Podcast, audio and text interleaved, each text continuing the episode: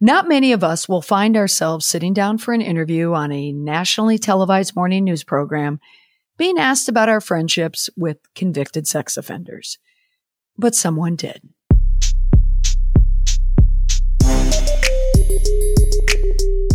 Welcome to the Indestructible PR podcast, where we use current events and tested media and PR strategies to help prevent or manage a crisis and build an indestructible reputation. Is this an episode about how to help you respond when you are asked about your divorce or infidelity or answering to being palsy with a convicted sex offender? No, I wouldn't want that for anyone. This episode is about the strategy. The strategy you need to answer the questions you don't want to answer. Let's discuss Microsoft co founder Bill Gates. Making a regrettable choice is inevitable for anyone. But when you're in the public eye, the stakes are higher and the risk is greater if you are fast and loose with the truth or if you refuse to admit to any truth. Last week, between the Johnny Depp and Amber Heard stories, there was one crisis that caught my eye. It came in under the radar and it wasn't the crisis. It was the crisis response because my eye was not as fixed on the problem anymore, but it was the response to the problem. You all know about Bill Gates and what he went through with his marriage. It was about a year ago that the headlines read that Bill Gates and Melinda Gates were divorcing. There were not a lot of facts. If you remember at the time, it was simply the story. They're getting a divorce. You could connect dots to figure what was going on there, but we didn't know the truth or the facts. Earlier last week, Bill Gates started in on his big PR push to clean up his reputation. Gates clearly has a PR machine behind this reputation rebuilding tour. Earlier in the week, I saw an interview with the Sunday Times in the UK. So it was a Sunday story. The headline was Gates, I'm grieving the same way Melinda is. Well, that was the subhead. A year after splitting from his wife, Bill Gates tells Alice Thomson about being single again and using his fortune to combat the next pandemic. Isn't that interesting? There's a lot packed in to a subheader about what the story is about.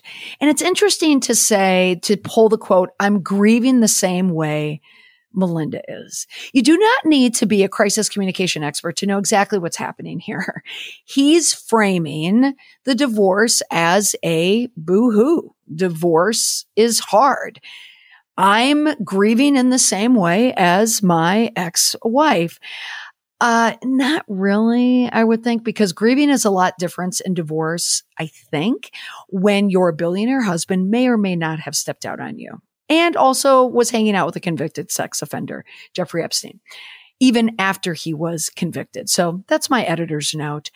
I'm imagining Melinda Gates like sitting by and watching this PR push and she is absolutely apoplectic, like reading what's being said. But that's personal. We're more concerned about what's happening in the public space. Let's move on to the next stop in the PR tour. Next up, Buenos Aires. The Today Show last week in an interview with Savannah Guthrie. Let me play you the opener. And as you listen to it, think about the PR team, you know, standing in the wings, listening to this introduction. Bill Gates co-founded Microsoft nearly 50 years ago at the forefront of the computer age that changed the world. And since then, he's been using the fortune that earned him to change the world. The Gates Foundation giving away tens of billions of dollars over the past decade. He almost also famously predicted the world was unprepared for a pandemic in a 2015 TED talk that was unfortunately accurate and has been viewed now 43 million times. Well, He's sounding the alarm again this morning. His new book, How to Prevent the Next Pandemic, is out today. It's also been a year of upheaval in his own life after he and Melinda, his wife of 27 years, announced their divorce one year ago today. So, Bill, we have so much to catch up on. It's good to see you. Good morning. How's that for an open? if you were working on the PR team behind Bill Gates right now, you would be high fiving. That's quite the laudatory open for a hard hitting interview. I will save you the entire interview. I'm going to include the link in the show notes. But for the machine, basically what's happening here, Bill Gates invests lots of money in a firm. We don't know the firm. I guess with some digging, I could figure that out, but it doesn't matter. We know he's spending big on this. What they're going to do is they're going to pick out his promotional tour. Who do we want to hit?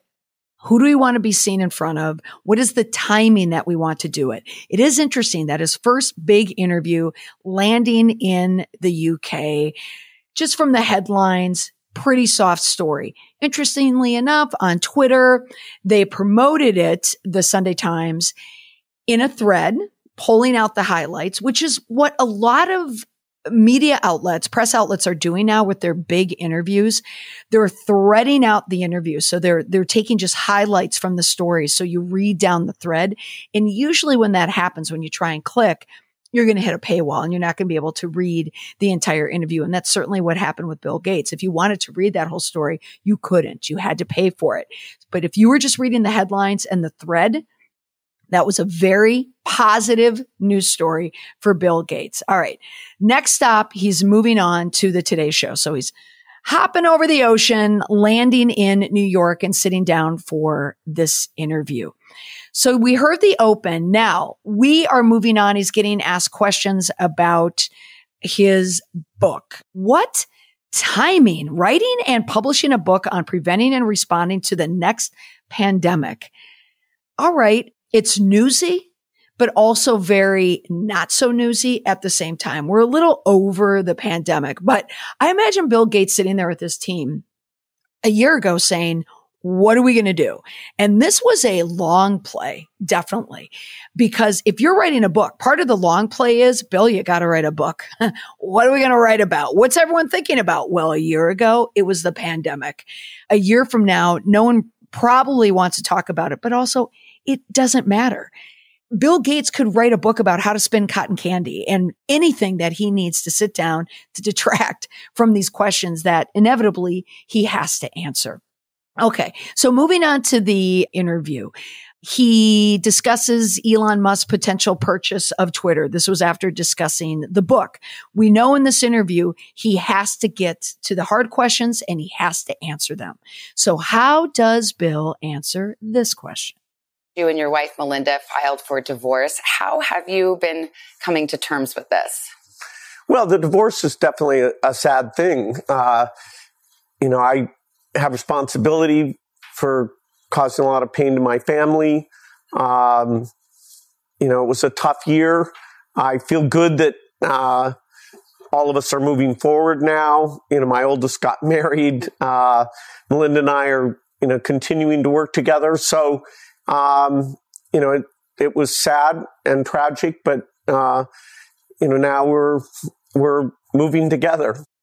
So there it was a key message, causing a lot of pain to my family. That's Bill addressing the infidelity rumors. Savannah didn't come right out and say it, but he's gradually getting there. Now, as an aside, the Today Show needed to keep the conversation going and keeping it light. What I would assume in the backroom negotiations, Bill's team is pitching GMA, they're pitching CBS, and they're pitching the Today Show and they're pitting all of them against each other. One is going to get the exclusive. NBC got the exclusive. Part of getting the exclusive is following a set of rules. Savannah Guthrie cannot come in and just pound the guy. She has to go through these certain gates, which is, oh, look at that play on words there she has to talk about the book. She has to extensively talk about the book.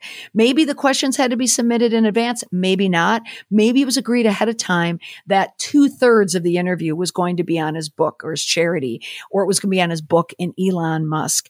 All safe territory.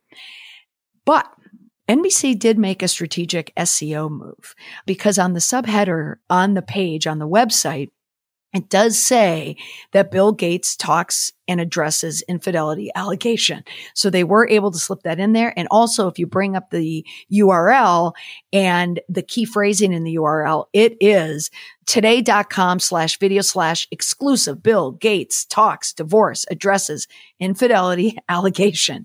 It's not talks about the pandemic or talks about Elon Musk.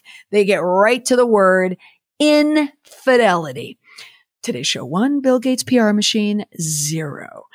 The key message in there, it's sad. It's tragic. We're moving forward. Does that work? Yeah. What divorce isn't sad? What divorce isn't tragic, especially when you have kids? We're both moving forward. The message is clear. The message is good. However, the body language does not match what he's saying. This is a podcast, not a video podcast, so I can't show you. But if you were to watch this video, again, the link is in the show notes.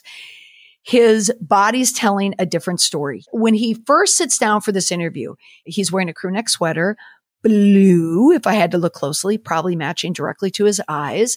He's also sitting in a chair with a coffee cup, not a coffee cup. It's a tumbler. He looks like he's showing up for a day at the office, like he's a guy that works in IT, just sitting down, showing up for work. However, when the questions start to get a little more pointed, he starts to fidget in his chair. You can actually hear the chair move in the clips. The easygoing guy with the cup, that guy is gone. He's nervous. He's uncomfortable. If you watch his mouth, his lips are compressed. So here's a follow up question. She did an interview recently and she talked about times in her marriage. She said she was lying on the floor crying. Um, what was it like for you to hear that and to hear it publicly? Well, this was a a very tough thing. We had a, a lot of amazing things in our marriage, the kids, the foundation, uh, the enjoyment we had, uh, and so it's a very hard adjustment. Uh, you know, I know divorces are different, but, uh, you know, just a complete change. You know, we were partners. We kind of grew up together. Um, and now that that's different. We're not married. Right there, Gates deflected. He did not directly respond to the question about Melinda crying on the floor. Instead, he mentioned how divorce is difficult, how it's difficult to adjust as partners. It was a pure deflection. Did it work? You tell me. What do you think? The last part of that answer, though, ended a little bit with a thunk. But that wasn't the toughest question on the topic of divorce. I think this was. Frankly, there were allegations of extramarital affairs. And when she was asked about that in the interview, she said, that is a question that Bill needs to answer. So here you are now. Did that happen? Were you unfaithful in your marriage? Is that one of the reasons there was a divorce? I certainly made mistakes and I, I take responsibility. I don't think delving into the particulars at this point is, is constructive, but yes, uh, I, um, caused pain and I, I feel terrible about that you know, the first sound we hear from Bill when you hear the, you know, the nervous laugh, the tells of discomfort. You can be media trained within an inch of your life, and those little tells will always give away how you truly feel at the moment of the question. I certainly made mistakes. Yes, he says, I cause pain. I don't want to delve into it. That's admission. So it's interesting that Savannah Guthrie said in her next question that Bill Gates had a voracious, you go ahead, take a listen. What have you learned from that? I mean, you, you were someone who has this voracious appetite for knowledge, and divorce is an experience that can be um, a journey into learning something about yourself and change, hopefully. What have you learned about yourself? Mm. Uh, you know, they, there's areas like climate or, you know, health where I, I have expertise and on personal matters like this, I, I'm, you know, I, I don't think of myself as an expert. I, uh, should be very humble about, you know, success, uh, you know, has a, a tricky aspect to it. Um, so, you know, I don't, I don't have great advice for other people Um, yeah. So when you watch Savannah Guthrie ask that question, you have to look at Bill Gates' response. He is stunned.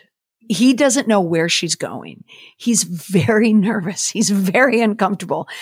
I'm sure you're like me. I'm uncomfortable watching this interview. You would have to be as well because Bill certainly is. This is a guy who I don't think is very comfortable in his own skin anyway when he's speaking. There's a lot of stammering here now. He doesn't answer the question. And again, his face, his lips are compressed.